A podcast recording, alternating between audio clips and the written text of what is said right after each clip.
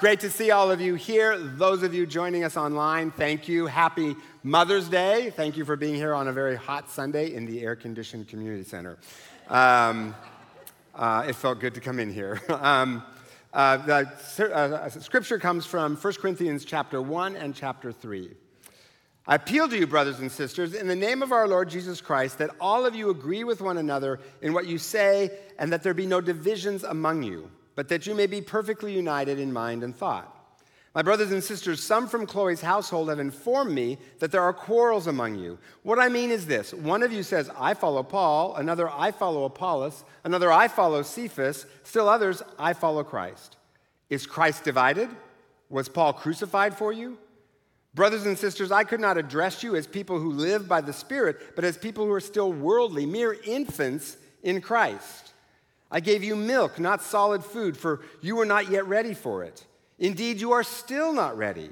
You are still worldly, for since there is jealousy and quarreling among you, are you not worldly?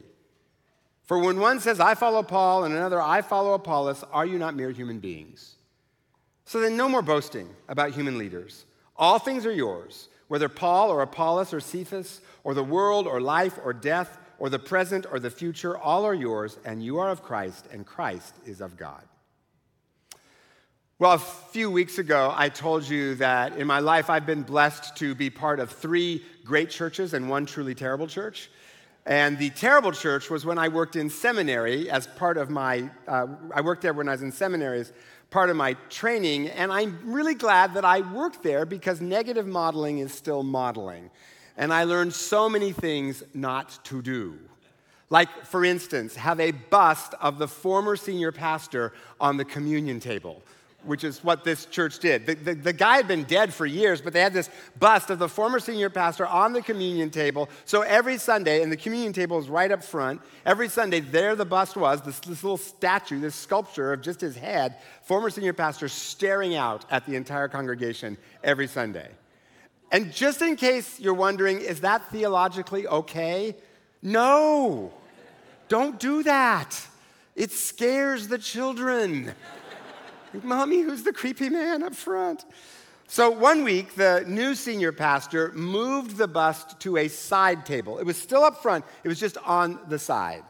Well, that set off all kinds of mutterings and sputterings and spasms and conflicts between the pro bust people and the anti busters.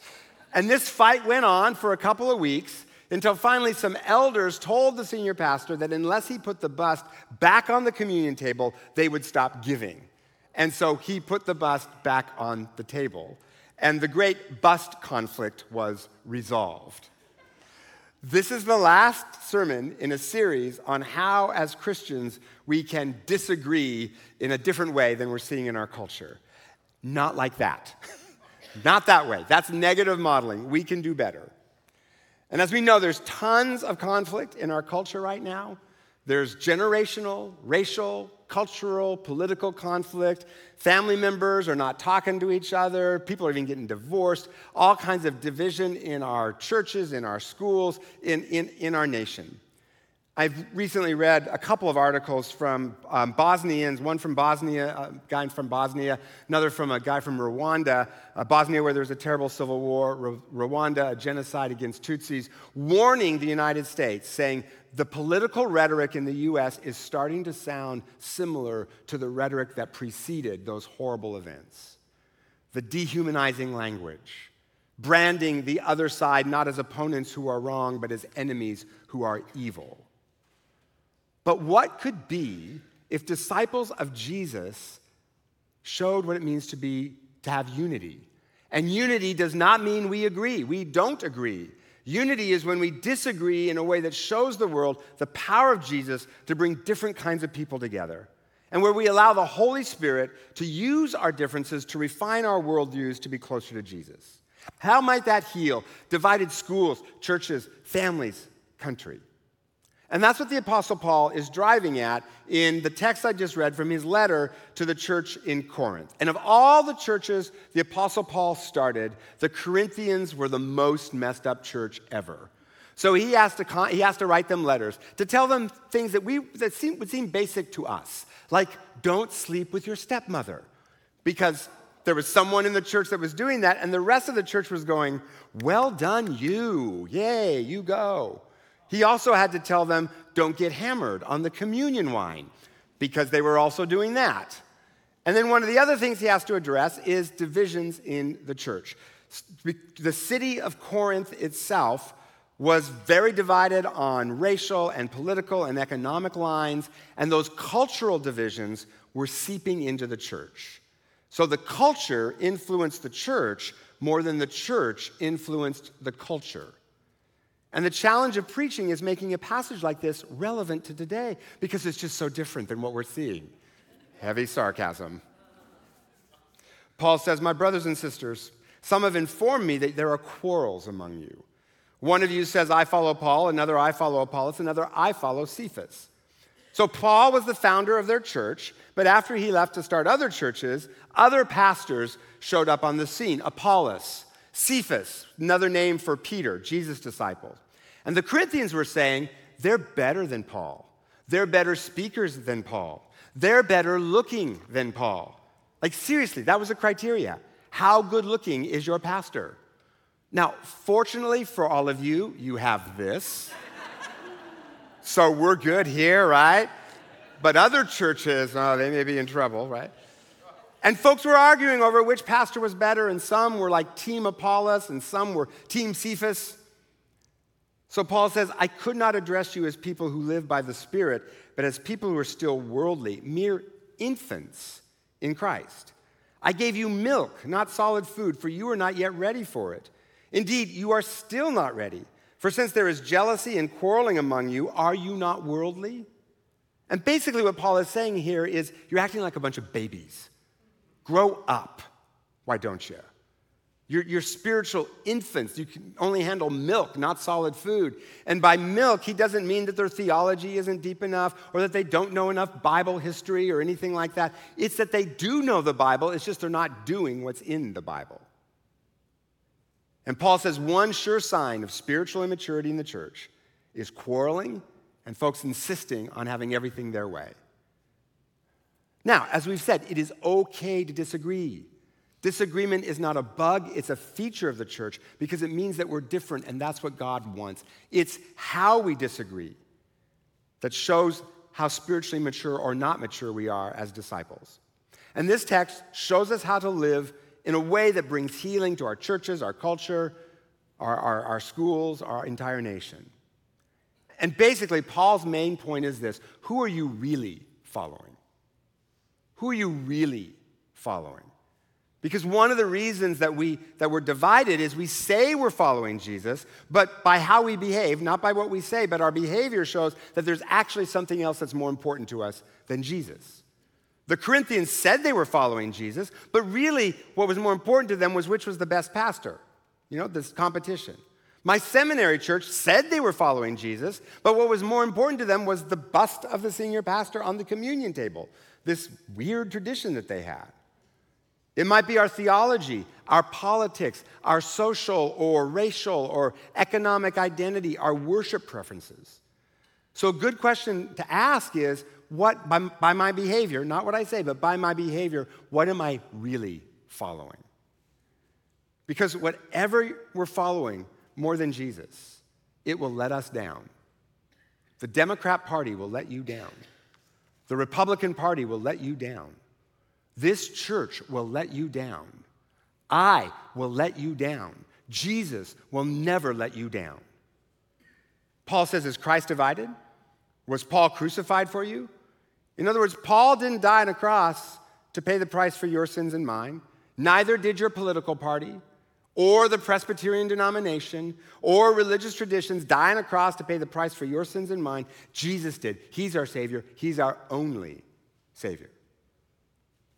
But when our traditions or cultural preferences or politics become more important to us than Jesus, we get divided.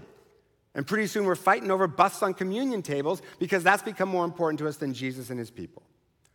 And so the antidote to this, the antidote to this is this diagram that I've shown you before, right?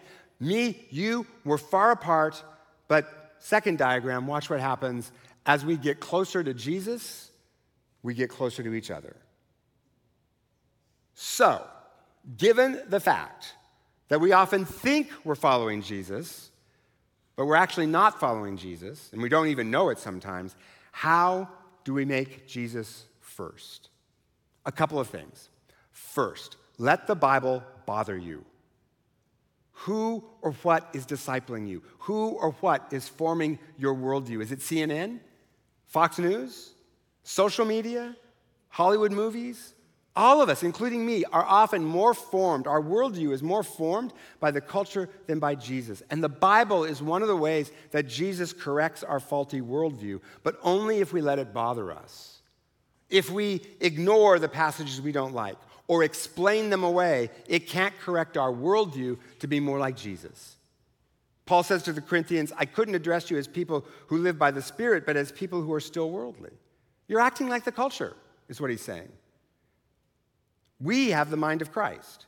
If any of you think you are wise by the standards of this age, you should become fools so that you may become wise. For the wisdom of this world is foolishness in God's sight. In other words, the world's wisdom that forms us so much is not always God's wisdom. And the best way to correct our faulty worldview is to let the Bible bother us. And yes, there are passages where we disagree on how to interpret them. And in that case, we allow the Holy Spirit to use our differences to refine our worldview and our understanding of Scripture for all of us. But let's also be honest the vast, vast, vast majority of Bible passages are pretty clear. So let's just start with those and let them correct our cultural, political, religious assumptions. And Paul's a great example of someone who has done this. because here are all these other pastors, Apollos, Cephas, moving in on his territory, taking people from his church, but he's not fighting. He's not arguing because his worldview is right. And Jesus is the most important thing to him and spreading the good news of Jesus. These other things, traditions, culture, politics, they are important things. They are important things, but they have to be in second place. Because when they're in second place, we fight less. We have more peace, more joy, more love, because the thing we love the most and our hope is in is Jesus, and that can never be taken away. And that just feels so much better than our current culture of contempt. Second way that we put Jesus first locate your quarreling, and you will locate your idols and your pain. What we are fighting about, behind that, there is often an idol. So the Corinthians were jockeying for prestige based on who their pastor was, which showed that behind that fighting, there was an idol of prestige. That was the thing they were actually more concerned about than Jesus. If, if we're jealous of someone's money or success, maybe that's because we have an idol of those things. Or, or, or maybe there's pain around those things. Maybe growing up, we were told you were told you were a loser, and so you're jealous of people that are successful, and maybe you find yourself quarreling with them. Writer C.S. Lewis talks about this when he says, Suppose you hear on the news about some outrageous thing a politician on the other side of you politically did or said. Some terrible thing this politician on the other side did or said. But then later, facts emerge that show that person didn't do it or didn't say it. Is your first thought, oh, thank goodness, even they aren't that bad? Or are you disappointed? or even hang on to the incorrect version of the story for the joy of being outraged. Ouch. Kind of describes our culture right now. When we relish the self righteous anger we have inside, that might reveal that our politics is actually more important to us than Jesus and his people. But it's not just politics. I have lots of idols. I have lot. I my, you know the human heart is an idol factory. I have lots of idols. Um, one of my uh, students that was part of my college ministry when I was a college pastor is now himself a pastor. And a while back, I was listening to one of his sermons online, and he started to talk about me. And, and he said, Yeah, my college pastor was a great mentor to me. He was quite a bit older. Okay, was that necessary information? And he and he said, and, and my former student said, and he wore these white Reeboks, the kind you have to prove you're a dad to buy. I mean, he was the opposite of cool. What? And then he said, But that's what I loved about my college pastor. He wasn't trying to be cool. Actually, I was trying to be cool.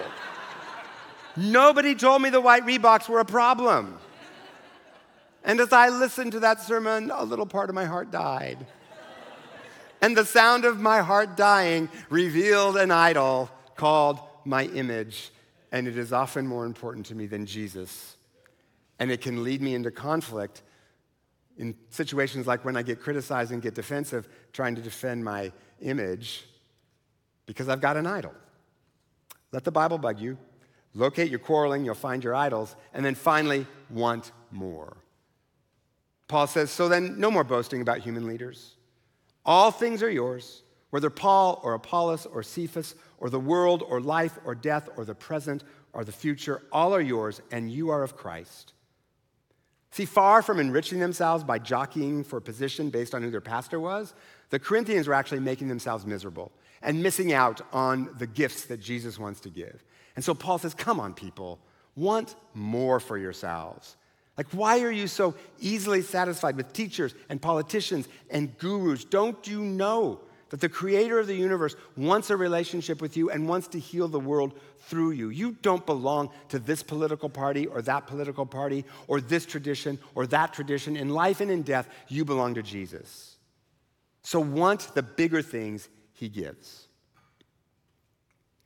So, two action steps for this week. Two action steps for this week. First, pray, Jesus, show me what I'm following more than you, because we're all following, including me, following something other than Jesus. Show me what that is. And then, second, Jesus, reorder my loves so that you're number one. Culture, politics, traditions, they can be good things unless they become more important to us than Jesus and his people. Or worse, we confuse following those things with following Jesus. And that just leads to destructive conflict because our loves are in the wrong order. Jesus should be first. There's a man I know named Hank whose parents are divorced, and Hank's dad was very controlling. When Hank was in college, his dad refused to pay for it unless Hank was a business major. And then after Hank graduated, his dad continued to try to control his, Hank's friends, who Hank dated, his faith in Jesus, which his dad hated. But Hank was kind of controlling in his own way as well. And he'd argue and argue and argue with his dad long past the time it was clear that he was never going to convince his dad. Well, when Hank was about 26, he wanted to go to Zimbabwe in Africa for a few months to do some humanitarian work. And his dad was furious. Said it was a waste of time, said Hank needed to focus on his career. now, Hank didn't need his dad's approval to go, obviously, at 26, but he wanted it. And so he argued and argued and argued with his dad, tons of conflict. But as he prayed about it, gradually, the Holy Spirit helped Hank to realize that he said he was following Jesus, and in many ways he was, but there were also some mixed motives in going to Zimbabwe, like the desire to be seen as a person who does good things, and most of all, the desire to win the argument with his father. He was following those things more than Jesus. And he realized that for Jesus, Jesus' number one priority for him was not Zimbabwe, but how he treated his family. So he started to show more love and respect to his stepmother, who he had also, his dad's second wife, who he'd also had a lot of uh, fights with. And he began building a better relationship with his dad. Eventually, he was able to say to his dad, Look, I've heard your concerns for my future, and I know that means you love me. Thank you. But I got to do this Zimbabwe thing. But, Dad, I want you to know whatever happens, I love you and I want a better relationship. And that was a different approach than trying to argue and control his dad. And it started to warm things up between them. Well, when he got back from Zimbabwe, he visited his dad and his stepmom in the city where they lived before Hank went back to the city he lived in. And his stepmom said to him, You know, before you left, the way you handled your dad, that was different. You didn't argue, you didn't fight. Why? And Hank said, Well, Jesus showed me a better way. And his stepmom, um, who had always been cold both to Hank and to Jesus, started asking him questions about Jesus. And so Hank spent the whole week talking to her about Jesus. Well, when it came time for Hank to go back home to where he lived, his stepmom said, I need someone to keep talking to me about Jesus. Do you have any suggestions? Well, the only other person Hank knew in that town was his mom. And so, even though it seemed kind of awkward for her to be the one to talk to her ex husband's second wife about Jesus, she said, I'll talk to her about Jesus. And so they started meeting. And eventually, the stepmom became a follower of Jesus. And then Hank's mom and Hank's stepmom started to meet once a week to pray together for Hank. When Hank told that to a friend of his who's a marriage counselor, the marriage counselor said, That's weird. Usually, when the ex and current wife meet, it's to fight, not to pray. But as they both got closer to Jesus by praying together, they got closer to each other. By wanting to go to Zimbabwe, Hank thought he was following Jesus. And in so many ways, he was. But what was more important to him was winning the argument with his dad. That's what he was following more than anything else. And the desire to be seen as a person who does good things. And doing good things is a good thing. It's just the order was wrong. He put it above obeying Jesus. But when he took it to prayer, Jesus reordered his love so that Jesus was first and in getting closer to Jesus, Hank got closer to his dad, the same way his mom and stepmom, in getting closer to Jesus, got closer to each other. Now, they didn't always agree. Dad still didn't like the Zimbabwe thing, but they had more unity, they had more love. So, how can you follow Jesus more than anything else this week? And not confuse our politics, culture, traditions with following Him, because it's so easy to do, and I sometimes do it as well. The most revolutionary statement ever uttered in any society, ever in history, most revolutionary statement is these three words Jesus is Lord. It is the most revolutionary statement ever because Jesus is Lord means everything else is not. He outlasts every earthly thing that we follow. Every cultural preference, every religious tradition, every leader, they come and go, but Jesus remains. I mean, how many of us could name all of the US presidents? I mean, we might get a few of them, but most of us would bog down somewhere around Millard Fillmore, as did the entire country. And Taylor and Tyler would really confuse us. Important in their day, but they are forgotten now. But we all know the name of the Jewish carpenter who brought more hope into hopeless situations than anything else on earth can do. And when he is first, and everything else is second. I fight less. I am less angry because my hope is not getting in this thing I want or that thing I want. My hope is not in this political party or that political party. My hope is not in this cultural preference or that cultural preference. In Christ alone, my hope is found. He is my light, my strength, my song, this cornerstone, this solid ground, firm through the fiercest drought and storm. No power in hell, no scheme of man can ever pluck me from his hand. Here in the power of Christ I stand. I need nothing else. So, Jesus, hallelujah, you help us make you first in our life. Help us to put you first in our life and everything else second so that we can love others, be more unified, even in disagreement, and show the world a different way of living because you and nothing else are our Lord and the only thing we follow. We ask this in your name, Jesus. Amen.